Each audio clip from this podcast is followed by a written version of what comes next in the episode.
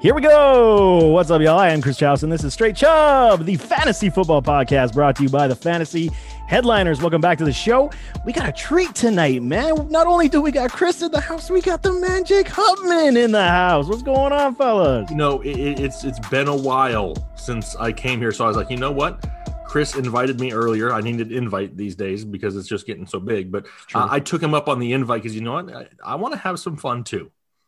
The last time that you and Kyle were on the show, actually, it was a quick little cameo. You just you popped in, hung out for a few minutes and then dipped out. So it's nice that we get you for a full show, and it's sometime soon, sooner rather than later, we will have the four horsemen back. We will have all four of us on one pod, and it's going to be glorious. Chris, at my age, sometimes some of the only things you can do is just dip in and then have to bounce. You know what I mean? I couldn't stay for long. Just the tip. Yeah. Sometimes just the tip. I didn't say that. No. But it is free agency frenzy, or what we call now New England Patriot Day, for God's sakes. Yeah, I mean, what is going on here with these Patriots today? It is absolute pandemonium. That's what it is. It is.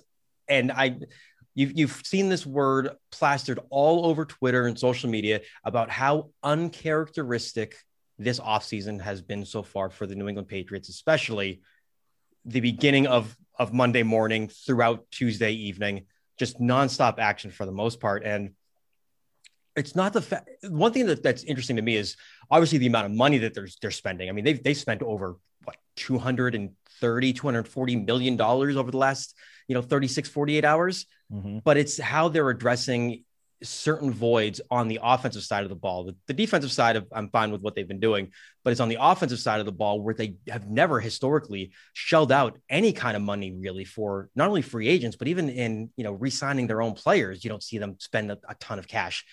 And this year it's like Oprah, you get a 4-year deal, everybody gets a 4-year deal. And there's been a lot of flack from people on Twitter. And I understand that, nobody liked the Patriots when they were winning, had the one down year this past season. And then they start making moves and people start hyping them up, and other folks are not really too keen about that. So they like to bring them down a bit. And I think it's a little bit too early to say whether these moves are going to work out or not. Only time will tell.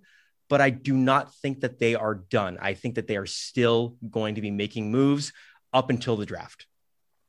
Well, I know what Chris's take is here, being a diehard Bills fan. Mm-hmm. And I will say this, the Patriots are better now than they were last year. Yep. But they're still meh to me. Like they went out and they got a bunch of second tier players, which I'm not knocking the Kendrick Bournes. Their talent, I like Kendrick Bourne, I really do. But Nelson Aguilar, and then you're going to pair him with Jakobi Meyers. And how old is Julian Edelman now? It just seems like it's like a bunch of, and we'll see what we can do. I mean, we already know Cam can't go down the field deep consistently, so they're going to have to keep the short routes. And if the offensive line continues to dwindle away, he's not going to have time to let routes develop down the field anyway. So they're trying to get him a bunch of guys that can hopefully get the ball in space and do something with it. I just don't know if without that alpha there's still not an identity on this offense, and it's still going to be a huge question mark going forward. They'll be better, but I'm not ready to crown them. It's still Buffalo's division. Agreed. And I mean, I'm with that. I mean, the Matt Judon signing, the defensive signings were good. Yeah. Even when we talk about Hunter Henry and Jonnu Smith, those were good signings. And okay, fantasy community wise, everyone's up in arms already saying, now both these players on the same offense, now it's going to take away from the fantasy production. And I had to go out on Twitter and because we're of the same opinion with a lot of these upper echelons to elite talents. You can coexist in an offense. So that does not scare me whatsoever. We saw it with Gronk. We saw it with Hernandez, back with Tom Brady. Yes, it is Tom Brady being the catalyst of what made that go forward. I'm not ready to say no to Cam Newton just yet, because what they're doing, in my opinion, is they're actually tailoring this offense to be around him. He, like you said, he can't go deep anymore. I've been saying that too. I mean, I think that shoulder is just completely done. But when it comes to the mid-range, the short passes, I think that Cam still can do this. And now with the two tight ends, you bring in the Aguilar, you bring in the Bournes, you still have the Edelman. that's all short pass game, nickel and dime down the field, right up Josh McDaniels' alley. So, I mean, from that perspective, I don't dislike it because they will be better. But what is it? 9-7, 9-7 better, Chris? Yeah. I mean, and the fact that they still won 7 games with the team that they had last year. You know, you had Dont'a Hightower out with opting out for COVID. Patrick Chung the same way. An absolute disaster situation at wide receiver, especially after Julian Edelman went down with a season-ending injury. You know, running back was a little bit, was iffy. So I do think with the moves that they've made so far, they made a trade to acquire Trent Brown, who started his career with the Patriots. So that helps solidify that offensive line a little bit more, especially after losing both David Andrews and Joe Thuney, who Joe Thuney's now with the Chiefs. And on the defensive side of the ball, what I really did like was the Devon Godshaw signing at D tackle. Last year, the Patriots were one of the worst teams in the league against the run, probably bottom 7, bottom 8 in the league. And I believe it was 2019 is when I think it was when Godshaw actually led the league in run stops. So he helps really kind of beef up that interior defensive line. They go ahead and they get Matt Judon, who will fit perfectly in Bill Belichick's scheme. And the Jalen Mills signing, I personally didn't understand it. I think they did it mostly just for depth. And Jalen Mills, one thing I can say about him is that he plays all over the field. You can put him at safety. You can put him at cornerback. He can blitz as the linebacker if you wanted to. Like he's very versatile. He's just, I'm not a big fan of any secondary player coming from Philadelphia because they have just been historically terrible at that position. So that's a little bit of a question mark for me. But yeah, the other signings I'm more than okay with. For me, I think it's all about scheme and it's all about depth. And I think when you look at it and you're trying to say, hey, they saw what the lack of weapons was last year and now they're kind of overcompensating. But yeah, look at what Cam did last year. I mean, he started 15 games and only had 368 pass attempts. That's only an average of 24 pass attempts a game. It's not like you have guys out there who are going to all of a sudden go out and be fantasy relevant on a weekly basis. And I don't care who it is. They're just not going to throw the ball enough. We know Cam's going to call his own number inside the 5. We know Cam's probably going to call his own number outside the 5. You know what I mean? There's going to be a lot of that going on. And as far as fantasy football goes, even though there's a lot more weapons there, and I know we love the Jonnu Smiths and the Hunter Henrys, I'm not overly excited to have anybody in New England once again. It used to be with Brady, whoever goes to New England, that was like the hot commodity for the week, right? If they had to bring in a Jakobi Meyers or whatever it was, he was a top waiver wire ad because he's playing with Tom Brady. It doesn't work that way with Cam Newton, in my opinion. And yeah, they'll still be a little bit better, but honestly, I think Belichick saw last year that he couldn't do it without Brady. And now I put it on Twitter earlier. It's like they're an ex-couple trying to outdo each other on social media at this point, because you hear rumors of Leonard Fournette being available, going to New England. Next thing you know, James White's available, and now he's rumored to go to Tampa Bay. It's like, come on. You know what I mean? Like it's obvious at this point, and it'll be interesting to see this year, but I'm not all of a sudden going to say that the Patriots are climbing up to the top of that division. Heck, I still like Miami a lot, and they still have a lot of room to make some improvements there. Mm-hmm. Yeah. And I'll be the first one to say, like, I'm not going to go out and say that the Patriots are quote unquote back. Okay. They still have a long way to go. They still have a lot some to people prove. Are. And I think that they're a little bit out of their gourd, at this point. What the hell's a gourd? They're out of their mind. They're out of their melon. Okay. They're just definition. Where's the gourd? Maybe it's a Boston thing. You're out of your gourd, kid. Yeah, can you tell me where that's located on the human body? From the neck up is a gourd. Really? Yeah. So it's like your dome piece. I'm taking notes for future reference. Yeah, exactly. We've got like our own. We have our own like dictionary up north. But I will say that so for those people, they need to pump the brakes. Like the Patriots are not back because on paper they look good. They look much better than they did last year, like you said earlier, Jake. But they haven't done anything on the field yet. And the one thing that kind of has irked me is that, a lot of people are saying, well, it was all Brady, it wasn't Belichick. And I honestly don't think one wins without the other. Brady had a Pro Bowl offense with him in Tampa Bay, and they were able to get it done that way. You give Tom Brady the team that Cam had this past season, and you have Arians as the head coach, I personally don't think they win the Super Bowl. Mm-hmm. I will say that while Belichick there, I don't think it's true that Belichick can't win without Brady. I do believe that Belichick cannot win with Cam. I do think that it's going to take another quarterback to do so. And that's why I really do think, and again, it's uncharacteristic, of the Patriots to do this, but I do think that they make a move for the draft and they move up from number 15 to try to get into that top 10 to go after a Justin Fields or a Mac Jones to try to find that franchise quarterback who will take over at some point throughout the season from Cam Newton, who I do think he's just a bridge quarterback. And that's just me kind of prophesizing and theoretical speak. But I think that's their long-term plan right now. So this is where I see your Patriots actually being competitive and having success is if they do get that run game going.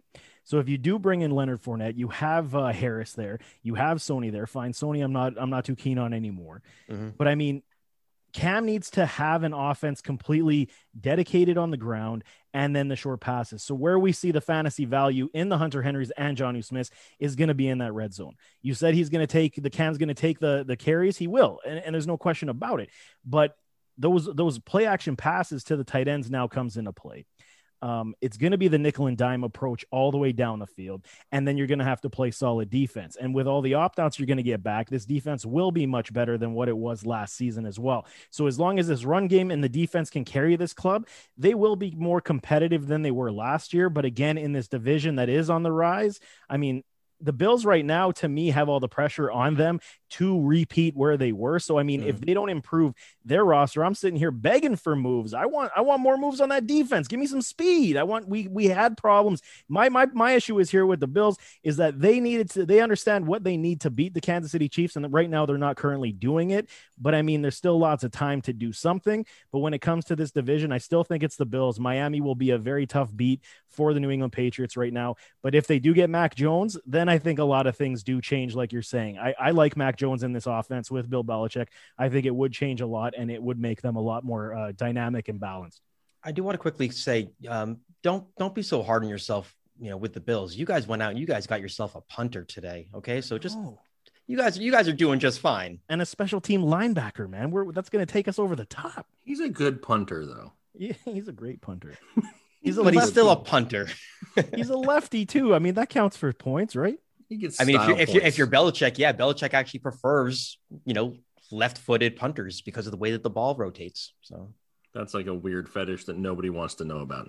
Maybe Rex Ryan with the whole foot thing. You never know. Hey, I wouldn't rule out either. While we're talking about quarterbacks in New England, I still wouldn't rule. I would not hate. And this sounds. I may gag when I say this. Just preface this. I wouldn't hate Sam Darnold getting traded to New England. I think Sam Darnold's gotten a sore deal and in the right situation could really benefit from it.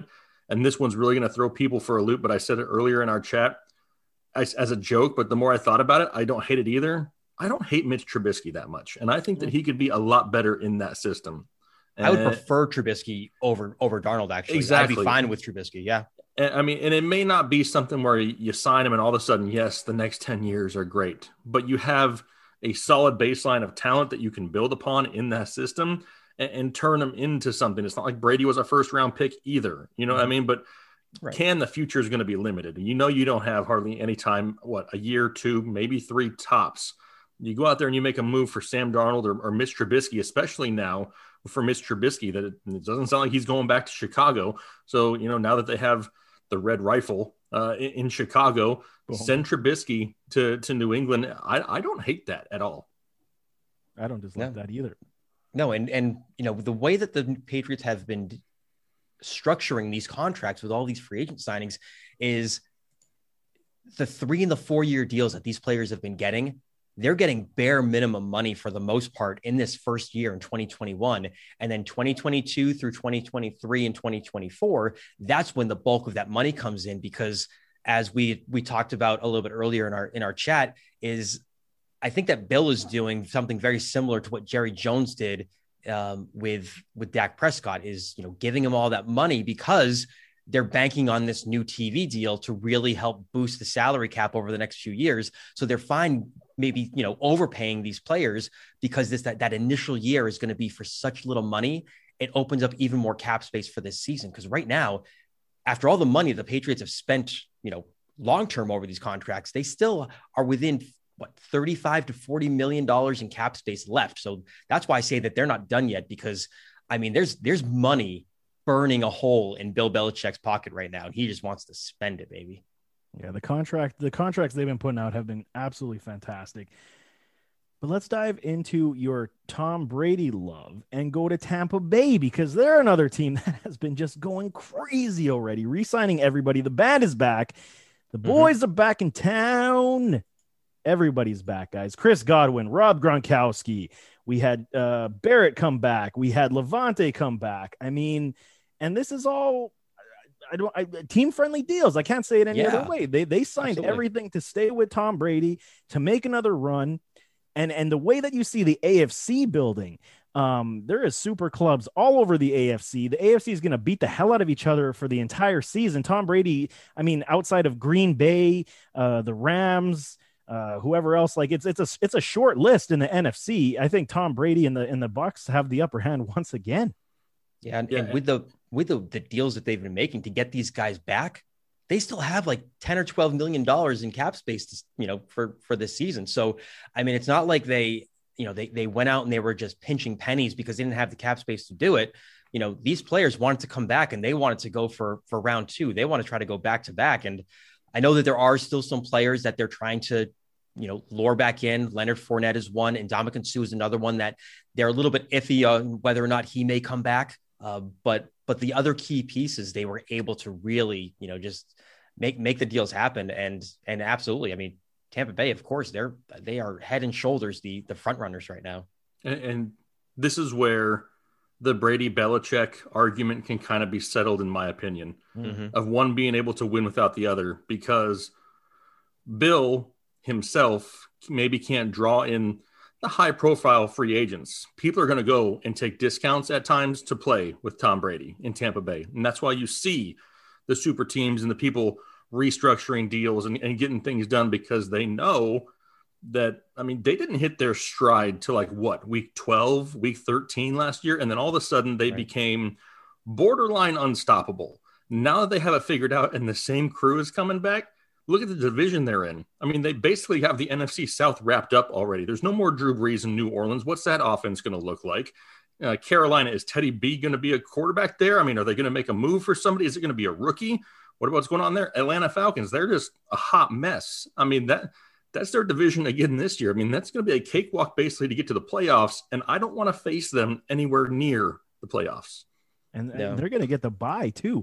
That's how I can see this. They're going to get the first round bye in that conference. And it's just incredible, because when Tom Brady left New England and went to Tampa, the dynamic of that division and the conference looked a lot different. And I was saying, why would he want to go and play against all these top notch quarterbacks? Now look at him, man. Brady's just a smart man. He just knows. Let me ask the resident New England professional here. Did you ever see that type of Tom Brady after Super Bowls in New England? Did you ever see him out partying, throwing trophies, getting wasted, getting help? So I will say this, and I believe that was after his fourth or fifth Super Bowl win. There was a video of him at the club, getting down, dancing with his teammates, having a good old time. And you could tell that he was not 100% sober. Have I ever seen a frat boy style Tom Brady stumbling out of a park, throwing the Lombardi from boat to boat? Absolutely not. This is the real Tom Brady, folks. This is laid back, loving life, you know, not having a care in the world Tom Brady, because he's not concerned about what the Patriot way may or may not be, or what Bill Belichick or Robert Kraft are going to say, you know? So yeah, it's a completely different dynamic in Tampa Bay with Bruce Arians. I 100% agree there. I mean, that's what's going to make them unbeatable. Yeah. Is they're having fun. They've bought in. They're not going to complain about practice, because they know they're the top dog now, and they're going to have fun doing it.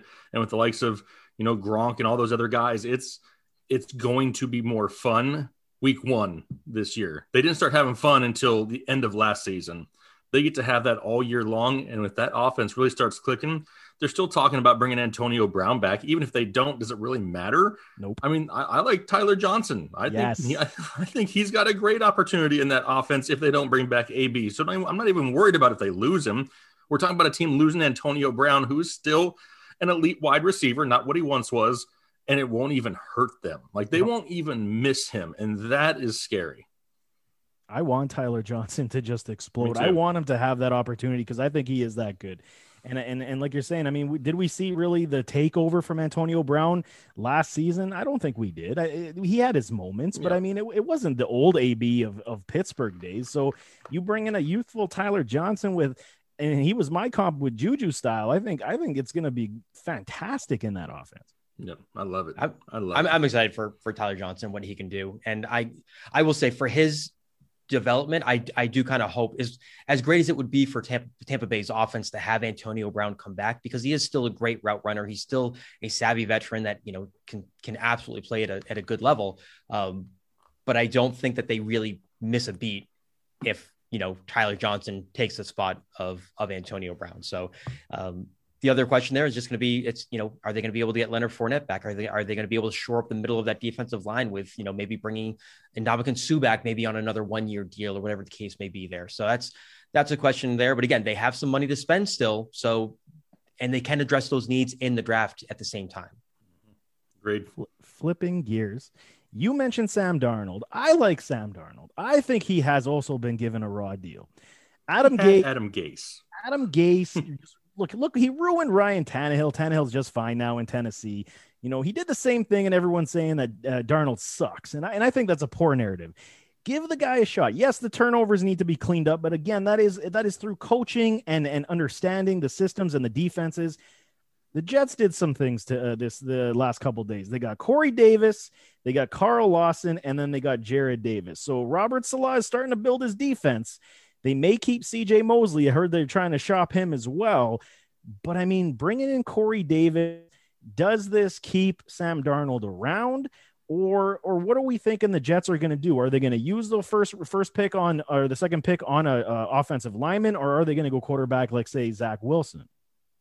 I mean, personally, I think if it's me, taking over a new team, a team who has been struggling for years, Darnold is not his guy. You know what I mean? And if their guy is on the board there early, if it is a Zach Wilson, I think they go Zach Wilson and they just build from the ground floor up. But a lot of people forget that the only reason Adam Gase is relevant is because of Peyton Manning. And a lot of people forget that it's like, oh, well, he's had great offenses in the past. No, he hasn't. He's had Peyton Manning, who just was a great offense, who was audibling and calling all the plays himself. And Gase got credit for it, turned it into head coaching jobs, and has sucked ever since. So you can't just hold that against Sam Darnold, but I do think he deserves a better chance. Look at some of the options he's had in that offense over the past few years. Nobody could stay healthy. And what do we got? Jamison Crowder for him. Okay, cool. What else do we got? Rashad Perryman for a few games. I mean, come on. I mean, there's not anything. Le'Veon Bell. Yeah, I mean, that they never even gave the ball to. So, right. I mean, there's too many, you know, red flags that pop up that say it was more of a coaching issue than a quarterback and a talent issue. But I would love to see Sam Darnold get an absolute chance if he does get one in New York and they do keep him there. I still don't know if they have the weapons to make him look a lot better. I mean, Denzel Mims we like, but he's still super raw. I mean, he is a raw wide receiver. Corey Davis thrived end of last year, but the only reason that Corey Davis thrived is that defenses were putting extra men in the box to stop Derrick Henry, forcing one-on-one coverage on the outside, and AJ Brown was taking the number one guy on the opposite side. So Corey Davis wasn't the number one guy. Is he going to be in New York? Possibly, and that scares me. Mm-hmm. Yeah, I completely agree. And going back to your point, Jake, about, you know, with Robert Saleh in New York now, if Darnold is not his guy, you know, if he wants to come in and really make this his team, then Darnold's out. You know, they trade him, they find a way to get something back for him, and they go out and they draft Zach Wilson, you know, which is about as good of an option as you can find out there right now. So I'm completely right there with you. The Corey Davis signing, I like. I don't love Corey Davis as a true number one wide receiver. I do think that he's more of a complementary receiver, but unfortunately, they don't have a true alpha receiver there. You know, they have the Jamison Crowder. What happens with Chris Herndon? Can he stay healthy, you know, and be an option for them at tight end? Probably not, because we haven't really seen much of that yet. I do like the Gerard Davis pickup at linebacker quite a bit, though. That gives them speed on the defensive side of the ball. I do think he still has some opportunities that he needs to work on, but as far as speed and athleticism, it gives them a fighting chance, you know, especially against the run. So I do like that move for them. And of course, Marcus May is, you know, one of the better safeties in the league. Yeah, and having Lawson there, too, coming off the edge. If Mosley comes back, this defense wasn't bad, and we spoke about this before. They were good against the run last year, and that was without C.J. Mosley. So, I mean, if all these guys come back, I mean, this defense, at least you can – and this kind of seems to be the trend for a team that is struggling with finding a quarterback, a franchise quarterback that they like. You start building that defense, a.k.a. the Washington football team, a.k.a. the New York Giants. They're building these defenses to be the side that carries these teams. But you know, when this Corey Davis signing, do you know if this stays the same? So if they don't add really anything more, maybe a rookie here or there, I'm back falling in love with Jamison Crowder, regardless of who the quarterback is, because if Corey Davis is going to, and we love Crowder anyway with his PPR upside, but with Corey Davis now taking on the number one defensive backs, I'm of the same opinion as you guys that I don't think Corey Davis can handle that on a 16 game slate. There's no way. And I think it's going to be, again, the Jamison Crowder show sucking up all the PPR points. And I will gladly take that in a PPR offense. And he is the only person probably once again that I would even consider from the Jets as of right now. Even if they do add a rookie, I don't know if they're going to add somebody that's going to have the potential year one. I mean, it's going to have to be something maybe 2 or 3 years down the road that you think about. But yeah, Jamison Crowder has probably been the only viable Jet for a couple years, but problem is he doesn't stay healthy either. Yeah. And also, guys, let's keep in mind, and this is something that we had talked about earlier, was one of the reasons why I think we haven't seen some of these big name free agents signed yet with teams. Number one, it could be that one of them is just waiting for the first one to sign. And then you see the domino effect, you know, so that everyone is just trying to beat the other person's, you know, salary. Another thing is that when this comes out, so Wednesday, the 17th is the first day of the new league year. And that's when all these teams that are trying to shed cap space, that's when you're going to see all these contracts start to be restructured. You're going to see a ton of releases and cuts. And what we heard, you know, over the last week or two is that this offseason was going to be absolute, and I quote, carnage. And I think we're going to see a lot of that, you know, the second the new league year starts. And that's when some of these teams that have had to shed cap space, you know, like whether it's the Eagles, the Packers, the Giants, the Bears to an extent, the Rams, you could see them starting to, you know, start throwing a little bit of extra money. It's these wide receivers. The team that we've been just talking about, the New York Jets, are currently number one in the NFL in available salary cap. And there are plenty of wide receivers still available. I think for me personally, I think Will Fuller makes a ton of sense. Again, the one thing that worries me is he's just another guy that can't stay healthy like the rest of the Jets receivers. But I do think that his skill set would be, I think he'd be a great fit there in New York. I think Galladay's the easy pick there. Juju, not so much, just because they do have Jamison Crowder there in the slot. So I think Fuller or Galladay, someone that can be on the outside to really stretch the field and be that playmaker, would be a phenomenal fit, especially for a potential incoming rookie. See, and it's interesting, too, because the defense has been taking a lot of the pay so far. We haven't seen much offensive talent go to these teams via the free agent market. But that's kind of a tell for me as well on the defense in this upcoming draft, that maybe, and we saw how many of these guys being the rushers, the edge rushers and the outside linebackers. I think that this draft class, that's kind of a hint to say that this draft class isn't as elite talented as some wanted to suggest. And that's why they're paying it out. But then on the flip side, the receiving options in this draft are so deep. That could also be the reason why a lot of these receivers aren't getting paid. I mean, look, we saw Marvin Jones. He took a low rent deal to go to the Jacksonville Jaguars. I mean, I like that move too. Let's jump into that, man. Yeah. I mean, I really want Kenny G in Jacksonville. That was my original choice to go there. Does that happen now? They've already gotten Marvin Jones. Probably not. Because I mean, they already have DJ Chark. They have Laviska Shenault. They have talent there already. They're, you know, going to be doing a quote unquote running back competition with James Robinson there in the backfield. We assume Trevor Lawrence is going to be there, but I do like the move of bringing in Marvin Jones. I don't know if it's going to be enough to all of a sudden say that a Jacksonville Jaguar team with the number one overall pick and some of the most cap space to spend out of any team in all of football, if they're going to make that big of a jump so far. I mean, they're going to have to do a lot more. Marvin Jones and a few pieces isn't going to put them over the hump and make them any more competitive, I don't believe, as of just yet. I think Trevor Lawrence is going to help, but what are they going to do on the offensive line to help him there? Also, if the guy's constantly running for his life, I mean, there's not very many options for him. I still need to make a few more moves, but I do like how they want to add to that offense. And they're on the ground floor in Jacksonville. So, I mean, this is when I see a foundational start to a build is what makes me excited for a young club. So if it is Trevor Lawrence, then you got Chark, you got Jones, you got Chenault, and then you got the running back, James Robinson. The defense. So they signed Shaquille Griffin from the Seahawks today as well. They traded for Brown, the defensive lineman from the New Orleans Saints. So now you got some tandems happening. You had Josh Allen on the line. Now you got it teaming him up with Brown. You had Miles Jack in the linebacker room with Schubert.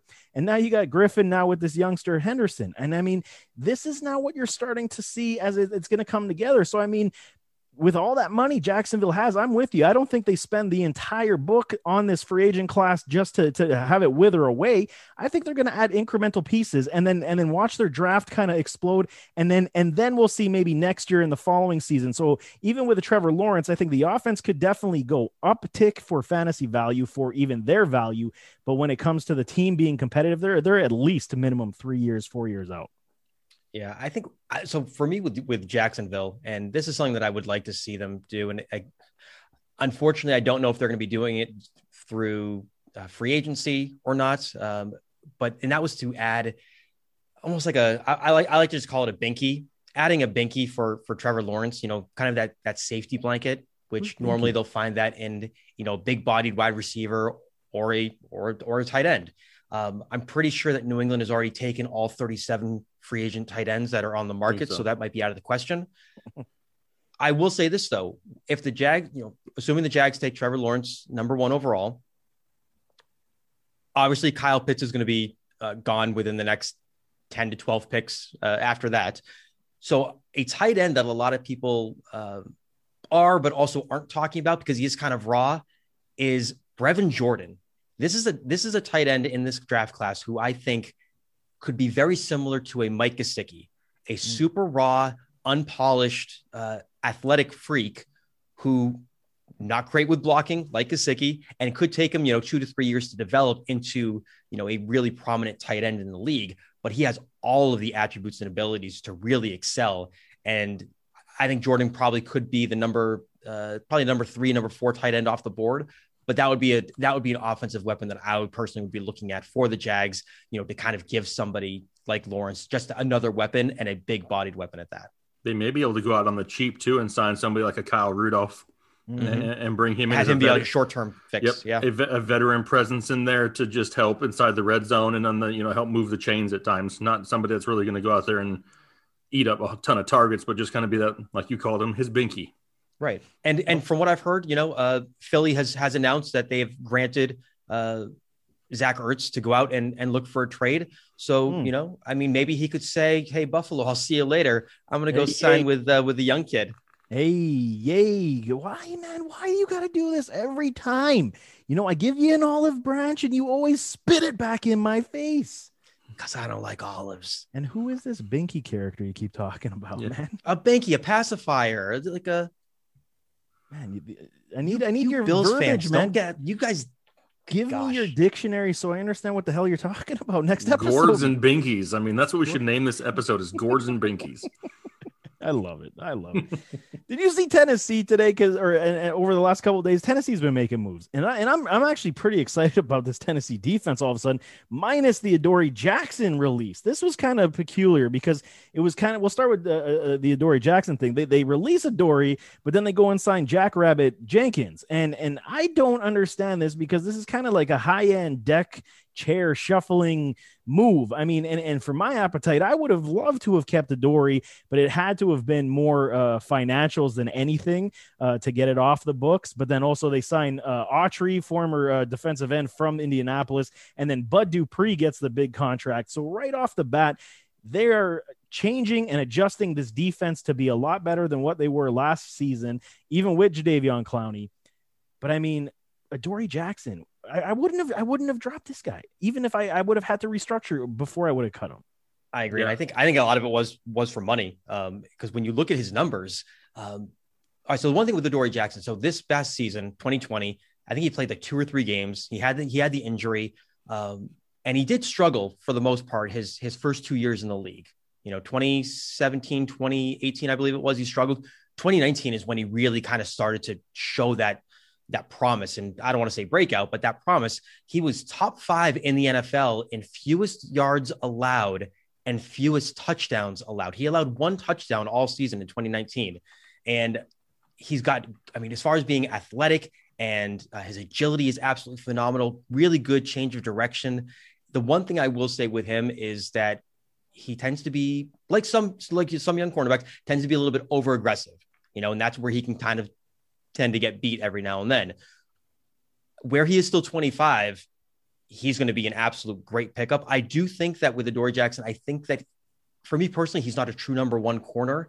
I don't want to say he was overhyped, but I do think that he would benefit greatly from having either a real number 1 corner on the other side of him or having a solid safety or 2 behind him, in case he does happen to get beat, very much like a Malcolm Butler or an AJ Bouye.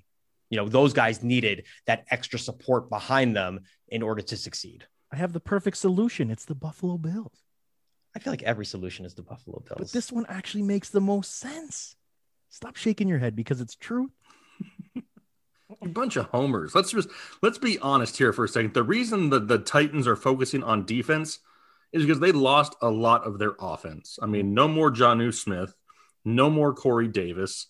Now all of a sudden, all the attention's on AJ Brown, and who's number 2 in the offense? Anthony Fursker. They're going to have Humphreys. Yeah, maybe. Their way here in 2021 is going to be to run the football and to play good defense, because unless they go in the draft and pick up some weapons at the wide receiver position, this is not going to be the same Tennessee team from a year ago. It's just not going to be. They lost a lot of firepower here this past, week. And now I know we say it's Corey Davis and Jonnu Smith, and a lot of people are going now, and they're not that great. No, but when you put them all together, that's what helped create what AJ Brown is. Now we already know AJ Brown's a man, right, Chris? He's a grown man. Grown ass man. Exactly. He is, but dude needs help. Dude's going to need some help at times. And he's not going to have it right now unless they do something crazy. Do they go out there at number 22 in the draft and shock some people and take a wide receiver? Personally, I wouldn't hate it. They needed a pass rusher. Now they got Bud Dupree. I don't hate. What if we see somebody like a Jalen Waddle go to Tennessee? That'd be glorious. If I would love to see something like that. Now obviously we're fantasy guys and it's all about offense for the majority of us, but they're going to have a need there now. They need somebody else on offense, and they're making a bunch of defensive moves because they know they're not going to be able to put up points as of right now like they did last year. Yeah, yeah. I completely agree. You have the Autry signing, the Bud Dupree, obviously the big name there, Janoris Jenkins, who's most likely obviously that replacement for Adoree Jackson. Jenkins, I don't mind. I do think it's a little bit of a downgrade from Jackson. And I say that because when Janoris Jenkins left St. Louis, when he left the Rams and joined the New York Giants, he had a great first year or two with the New York Giants. And then he just, I don't want to say he fell off a cliff, but he really did start to decline. And then when he joined New Orleans, he started to kind of get back to, being a solid cornerback. And I joke when I say this, but I'm also kind of serious when I say that he's kind of gone from the Jackrabbit to the Easter Bunny. So they do still have some opportunities there in the secondary. Disrespectful. How would you disrespect this man? Just kidding. I like it. But that rushing presence that they're going to have is going to be absolutely phenomenal. With Simmons, with Dupree, with Landry, it's just glorious. I like what I see on that defense. But we can't leave a show ever without talking about our guy, fan favorite, Mr. Ryan Fitzmagic, man. Dude, I wrote it down on my list. While we were talking, I was like, I got to bring up Fitzmagic. You knew I was going to keep only note, in. Chris. It's my only note. You know, and Fitzmagic is back, and we're all loving life. He's got the hamburger meat coming out of his shirt. You know, he's it's fantastic, man. I can't believe I just showed my paper to a video on an audio podcast, but I did. I had it written down. Listeners, it's there. I love it. I am all aboard the Fitzmagic train in 2021 now. How can you not be? He's going to throw interceptions. Who cares? Who cares? You just he's going to throw 18 to 20. Get over it. Just expect it. But he's also going to throw the ball a ton, and a lot of that's going to go towards Terry McLaurin, which we absolutely love. We love Logan Thomas in this offense. I actually think it kind of helps out Antonio Gibson a hair, just because the defenses are going to have to focus more on the passing game, hopefully open up more lanes, not being able to stack the box because they're going to have to worry about the guys on the outside. I think this does a lot for some of the younger guys in this offense. I mean, does anybody remember who Antonio Gandy Golden is? Mm-hmm. Oh, yeah. But after the draft last year, everybody's like, I'm going to forget about him. That kid is super talented. If he can make a step forward this year with the likes of Fitzmagic out there just throwing balls everywhere. I'm talking about balls just all over the place. It's going to be fun to watch with him with Ron Rivera. Oh, man. Yeah. When I saw that happen, I actually literally cheered. I was alone, and I cheered. Because Fitzmagic, like you're saying, he's going to Cam Sims. Okay, we're kind of off the Steven Sims bandwagon, but Cam Sims is a good wide receiver. He's a big guy. One of the Sims is going to be good. One of them is, one of the Sims. We're going to have one. Sims guy. With 50-50 odds, man, a Sims is going to be good, and we're going to pick one of them. But, I mean, Sims is a big boy. You know, he can take some pressure over the middle. Terry's going to feast all day long. And, Fitz, he throws 5 picks in one game. Rivera might put him on the bench, and then he comes back the next two snaps or two series, and he's going to throw a touchdown and 200 yards. This is what Fitz does. And we've seen it for how many years now. And I think this is the best move fantasy wise, stability wise for the Washington football team. I mean, I get it. I mean, you're trying to find a quarterback, a franchise passer, but I love this all day long for every offensive piece on this Washington football team. And I think one thing that just hasn't been talked about enough. I'm not going to say no one's talking about it because I can't stand it when someone goes out and says, "Oh, nobody's talking about this." And it's like, no, people are. It's just you just want the attention. So. But one thing that people aren't talking enough about is the biggest beneficiary to the Ryan Fitzpatrick trade at his particular position. And that's Logan Thomas at tight end. All right. We have Hunter Henry and Jonnu Smith going to New England. All right. Irv Smith in Minnesota. Yeah. He could or could not have a breakout season. We don't really know what the target share is going to be looking like. A lot of people are talking about Adam Troutman, who I'm personally a big fan of Troutman. We don't really know what that offense is going to look like with Jameis Winston or Taysom Hill, under center.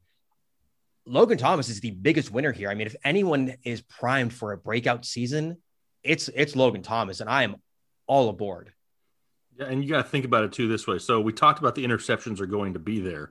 One of the caveats to that, though, is they have a great defense. So Fitzmagic can go out there and kind of be a little bit carefree because he knows that he's got a defense behind that. If he makes a mistake, they can stop the opponent and get the ball right back. It's not going to be a total killer. Now, the downside to that is if the defense takes a step forward and is holding opponents to lower points, they may not have to throw as much. That's the one downside. So, I mean, that's kind of where the interceptions may help you in fantasy, because if they help you, a pick six here or there is only going to cause him to, throw more throughout all 4 quarters of that game. You got to look at it as a fantasy move for us, and it works all across the board on offense.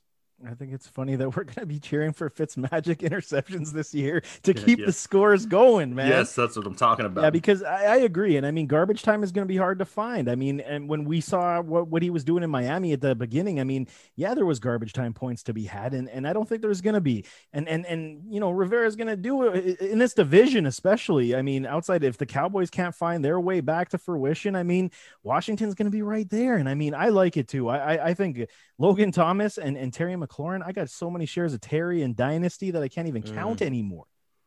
I don't have that many Dynasty teams to where I can count, but unfortunately the number is 0. So, and there's like impossible to get the guy. But Riverboat Ron has that nickname for a reason, and he got himself the gunslinging quarterback that's just a stopgap for a year. It's not going to be the future, but it's going to be fun to watch to start with.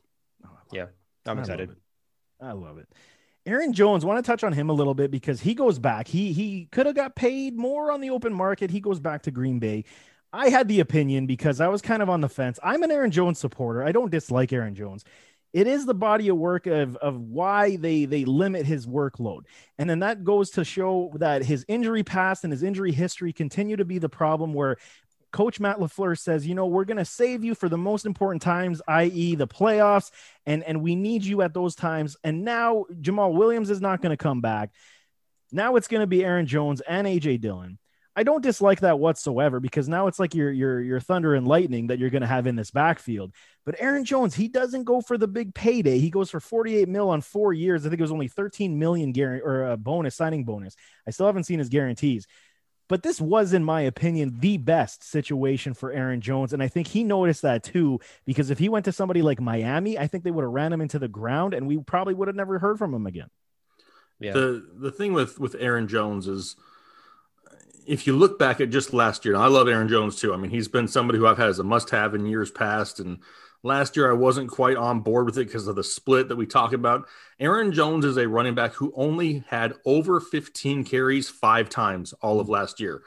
3 of them were weeks 1, 2, and 3. So that leaves the rest of the season only twice he went over 15 carries. And that's okay to a certain extent because of the efficiency. But he's kind of one of those guys that's going to go out there and, you know, get 145 yards and a touchdown one week. And then the next week he may see 10 carries for 40 yards.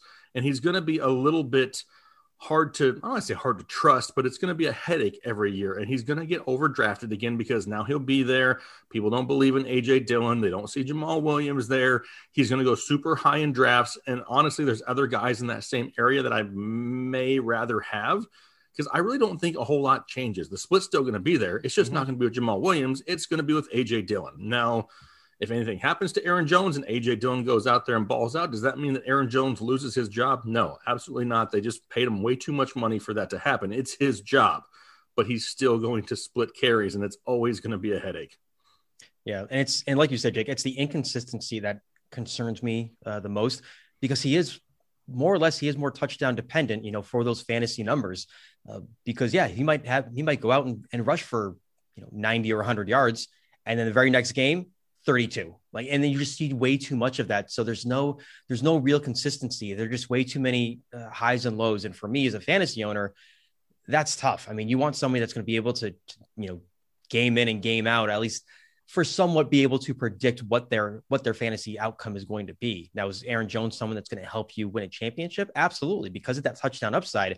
But if he doesn't get those touchdowns, if he only gets 8 or 9 touchdowns in a season, it's really going to hurt you because you don't know when that big rushing game is going to come. And he will help you out in the passing game, you know, but again, it's kind of hit or miss. So for me, and especially with AJ Dillon, you know, emerging now in his second season, I know they're going to be giving him more of a Jamal Williams type role.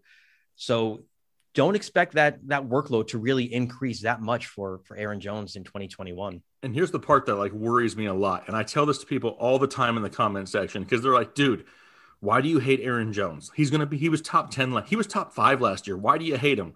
Mm-hmm. I don't hate him, but he scored the majority of his fantasy points in 3 games last year. It was week 2. He had 168 yards rushing, 2 touchdowns on the ground, another 68 yards and a touchdown through the air. He had like 45 points in week 2 alone. If you make that a normal game, say you just give him 15 points, which is still a solid performance, and you take those 30 points away, now he's not top 5 anymore. So now we have to bank on a 50-point game in order to get a top 10 Aaron Jones. That's the part that's scary. You got, week 13, 130 yards and a touchdown. Week 15, 145 yards and a touchdown. The only 3 games all year long that he went over 100 yards. Everything else, I mean, I'm seeing 15 yards rushing, 46, 41, 42. I mean, I don't want that in the first round. I mean, it sucks because it's going to happen to somebody, but I just can't. I can't trust it. I love the guy. I love the talent. He just doesn't see the amount of opportunity that I think he should see. But like you said, if you give it to him, he may not be able to handle it either. Yeah, and that's one thing that worries me, especially with that, you know, that inconsistency is where his ADP was last year. You know, he was going middle to the end of the second round in most 12-team leagues, and that he was somebody that I wasn't, he wasn't a do not draft for me, but he definitely was somebody that I personally wasn't targeting, you know, towards the end of that second round. I mean, granted, there were guys that performed either at his level or below his level that I personally would have rather had. Austin Eckler was one, you know, but of course we didn't know he was going to be, you know, getting injured for a lot of the season. But there were other names that I was looking at other than Aaron Jones, and I'm most likely going to feel the same way going into drafts this year. Don't buy touchdowns. Yeah, exactly. Exactly. If the guy scored 19 touchdowns in 2019, that does not mean said guy scores 19 touchdowns in 2020. That's if the bulk of if the bulk of points are coming from touchdowns, that should be an immediate red flag for you, because you can't bank on those coming back next year. He still had 11 total touchdowns. That's quite a fall off from the year before. Yeah, and see, my problem is, I mean, I get it. He gives you the PPR upside. I mean, it is there. The offense is still very powerful and strong. I mean, I think Green Bay was one of the top in points scored this year. So, I mean, that is major upside for him going back to this offense to be the top commodity. But where I'm most fearful is that I think A.J. Dillon is that much of I want to say like a poor man's Derrick Henry. He's not at Derrick Henry's level, but he's big enough that he will take the goal line carries away. And the minute that it becomes a consistent basis where Dillon gets one carry, one touchdown, you know, two carries, two touchdowns, that's when you're going to see Aaron Jones never see the ball inside the 5-yard line ever again. And that's what terrifies me more than anything, because I mean, Coach LaFleur hasn't proven that he's willing to utilize his running back in the pass game within the red zone, outside of going by the 20-yard line. Once you're inside that 10, we don't see that at all, because it goes to now Devontae Adams and Robert Tonyan. So for that, it concerns me, but I still believe that this was the best thing career-wise for him, because if he went to Miami or something, I think, like I said, they would run that man into the dirt. Don't also forget, I think, that LaFleur is the guy who didn't give Derrick Henry a full workload. It's true. Yeah, and also that. from a winning perspective, I mean, if you want to be able to win games, you know, have a chance to, you know, compete for the NFC Championship, potentially go to the Super Bowl if you can overtake the Tampa Bay Buccaneers. Green Bay gave him the best option there. Yeah, quarterbacks that signed. Let's close this out with these two guys, Jameis Winston and Andy Dalton. I mean, hold on a second. We have a special guest that is going to be entering the podcast. I mean, it's too late. I kind of did. You let him in. And here he is, ladies and gentlemen. I made it. Mr. Kyle Richardson. The four horsemen back in the mix. Are you still recording? Oh, yeah. We're about to touch on Jameis Winston. I'm not touching anything on Jameis. That's none of my business. Even you don't want to touch on his crab leg? No? Nope. Not even that one time? Mm-mm. Not one time. Nope. Nothing. Just the so am I allowed to hop in here? No, well, you're in here. We're recording, sir. No, get out, man. I know, you could have told me to just leave. No, because then all the listeners would hear that we asked you to, or told you to leave. And then they'd be like, oh, you guys are jerks. Let them stay. No, I think they would laugh.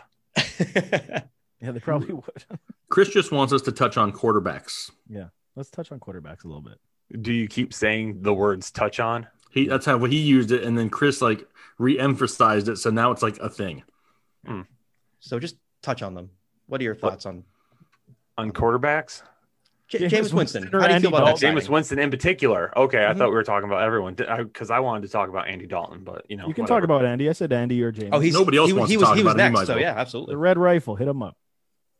Jameis Winston. I mean, I hope to God he's the starting quarterback. I can't take Taysom Hill with Alvin Kamara and Michael Thomas. I can't do it. I can't do it. But I'm not a Bears fan either, so I know they're a lot more upset about Andy Dalton than I am at this point, because they were like, "Oh, we're getting Russell Wilson, yeah, party." I mean, they were already celebrating, and then you get Andy Dalton, which, you know, I realize it's like basically like you turn on a Fantasy Headliner show and like you're expecting to see Jake and Rim pops up, and it's like, ouch. And then you think to yourself, how could this get any better? This is amazing. This is so cool. I mean, look at that's this guy. That's when we lose viewers, when they're like, oh, it looks like Rem got a new haircut. I mean, he looks good. That's the word. Hey, how about this though for Jameis Winston? So before it goes totally off the rails and we start doing Fire Marshal Bill impersonations up in here, like we were in our chat earlier, at times Sean Payton would sit a first ballot Hall of Famer for Taysom Hill to be in there for a series or two or time. What makes us not think he's just not going to do the same thing, if not more, with Jameis Winston? Jameis may start the game, but that doesn't mean Jameis plays the entire game. This is literally going to be like a handcuff situation in New Orleans, and they both may eat into each other's value and not even be worth it. Either they're going to mind $140 million worse than the Patriots are right now. Yeah, yeah. Like what is the famous quote? You know, if you have two quarterbacks, you don't have any quarterbacks. And I think Jake, you hit the nail right on the head with the fact that even with Drew Brees, you know, at quarterback this past season, we saw a lot of Taysom Hill on the field, whether it was at quarterback or different positions, you know, because he is kind of that Swiss Army knife on the offense. And with Jameis Winston, yes, he's going to most likely start the games, but there are going to be times where he is on the sideline. And so that's going to be taking away from your potential, you know, fantasy production there. So that's what worries me. I do like the signing for Alvin Kamara specifically, because in the little time that Winston was on the field when Breeze was injured, we saw it was almost like check down Charlie for the most part. I mean, he was just looking for Kamara all the time. And unfortunately with Taysom Hill, he's like, well, I'm the running back now. So Kamara, we'll see you later, buddy. Wait, you said, who did you say? Did you say Hill was checking down to Kamara? No, Winston. Oh, I was going to say, no, he wasn't. Cause that's not what I said in my video earlier. I guess Hill pretended that Kamara wasn't even on the team at that point. Yeah. Yeah. No, it was absolutely awful. Can I ask you a quick question? Is that really a quote? If you have two quarterbacks, you don't have any quarterbacks. Yeah, and I forget the coach that said it. But I heard it. I would hear it all the time in broadcasts. Okay, I'm gonna need you to get the quotes on that. Okay, because otherwise we need to make sure we're citing our sources. We will slightly alter it and steal it if we can. Hold on. Taysom gets $140 million, so I think he is the quarterback. He doesn't get $140 million. Hey, man, I only tell you what the contract says. I don't write it. That contract's a bunch of horseshit. I mean, Chouse is the contract guy for Fantasy Headliners. I feel like I should just listen to him. Chouse, I mean, if it's anything contract related, we all just automatically defer to Chris, but yeah, no, it's all incentive based, and so they can cut him next year if they don't. Here's the thing: that there's two key words in that. I don't know if it was Schefter or Ian Rappaport, right, whoever it was. Then voidable years. Those are two very important words in that deal, because they can void him at any time and not pay him nothing. That's it. So basically, it's like a $10 contract. Yeah. You can void it. Basically, he's like contract labor at this point. Basically, have we ever seen an offense that is like a 50-50 freaking split at quarterback? No. I feel like Sean Payton is a smart enough guy. He's won a Super Bowl. Yes, he's had Drew Brees for a majority of the time, but you know, this is a Saints team that's turned over talent and brought new guys in. You know, Drew Brees is the only one that's really been consistent the entire time.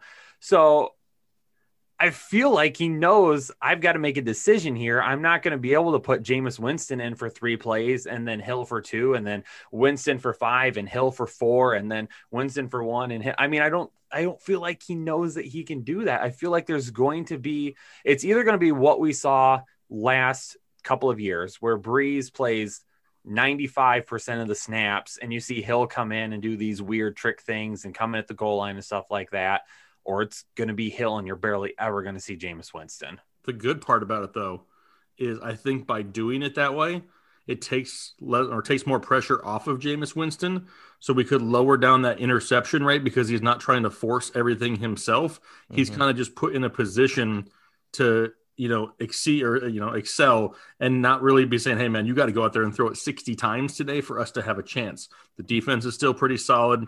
Taysom Hill can come in there, take off some of that pressure. We kind of saw it with Jameis last year, right? In his very little amount of playing time, he came in and didn't look half bad.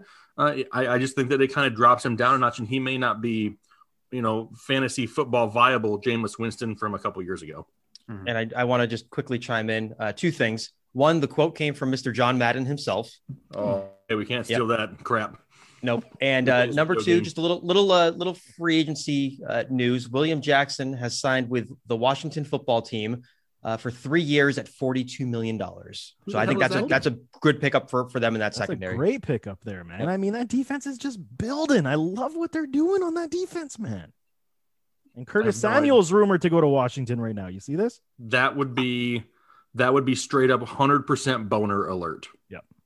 With Ryan Fitzpatrick. Oh my God. Yeah. Fitzpatrick with Rivera already there with McLaurin on the outside. Excuse me while I change my pants. Yeah. I mean, The one thing that if Samuel does go there, I think that it could possibly hurt Antonio Gibson some. Mm. Yeah.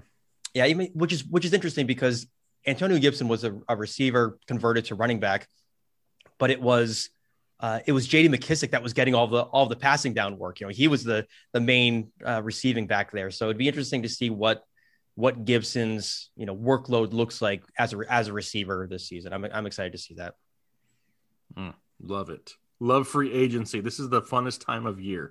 I mean, I said it in our group chat earlier, like when the season starts, the four of us, we talk, but we don't talk a whole lot because we're always busy working.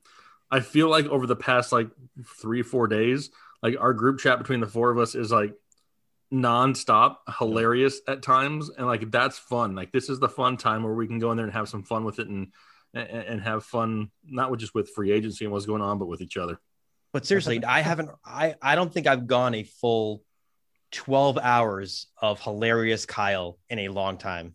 Yeah, like it was just funny pills, it was from sun up to sundown, just nonstop, just gassers. It's these breaking news videos. Like I said, the blood has diverted from my head to other parts of my body. So I'm not really seeing or hearing or listening straight right now. So I'm a little bit funnier, I guess, but perfect. You didn't even have to put a robe on to do it. No, it's working. Whatever you're doing, it's working.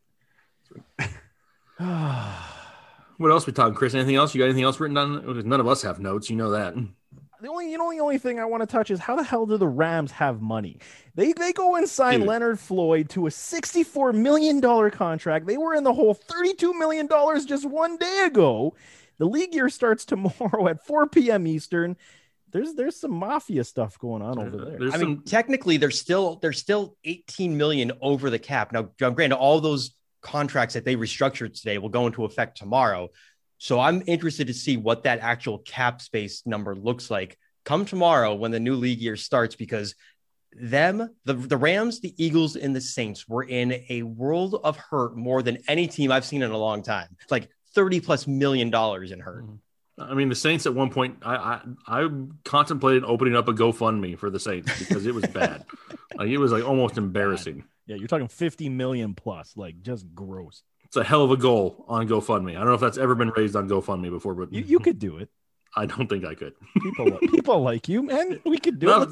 Let's set up right now. And everybody listening, man, let's go fund us right now.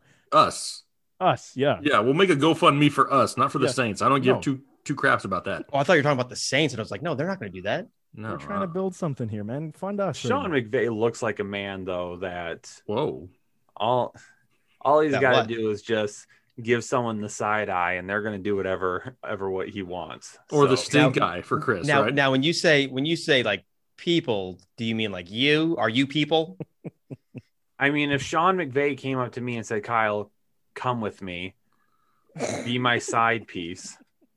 I probably wouldn't say no. I mean, I would go. I mean, have you ever watched a game and not got lost in those eyes? He wears the hell out of those khakis. You do know the show goes on iTunes now, right? Yeah.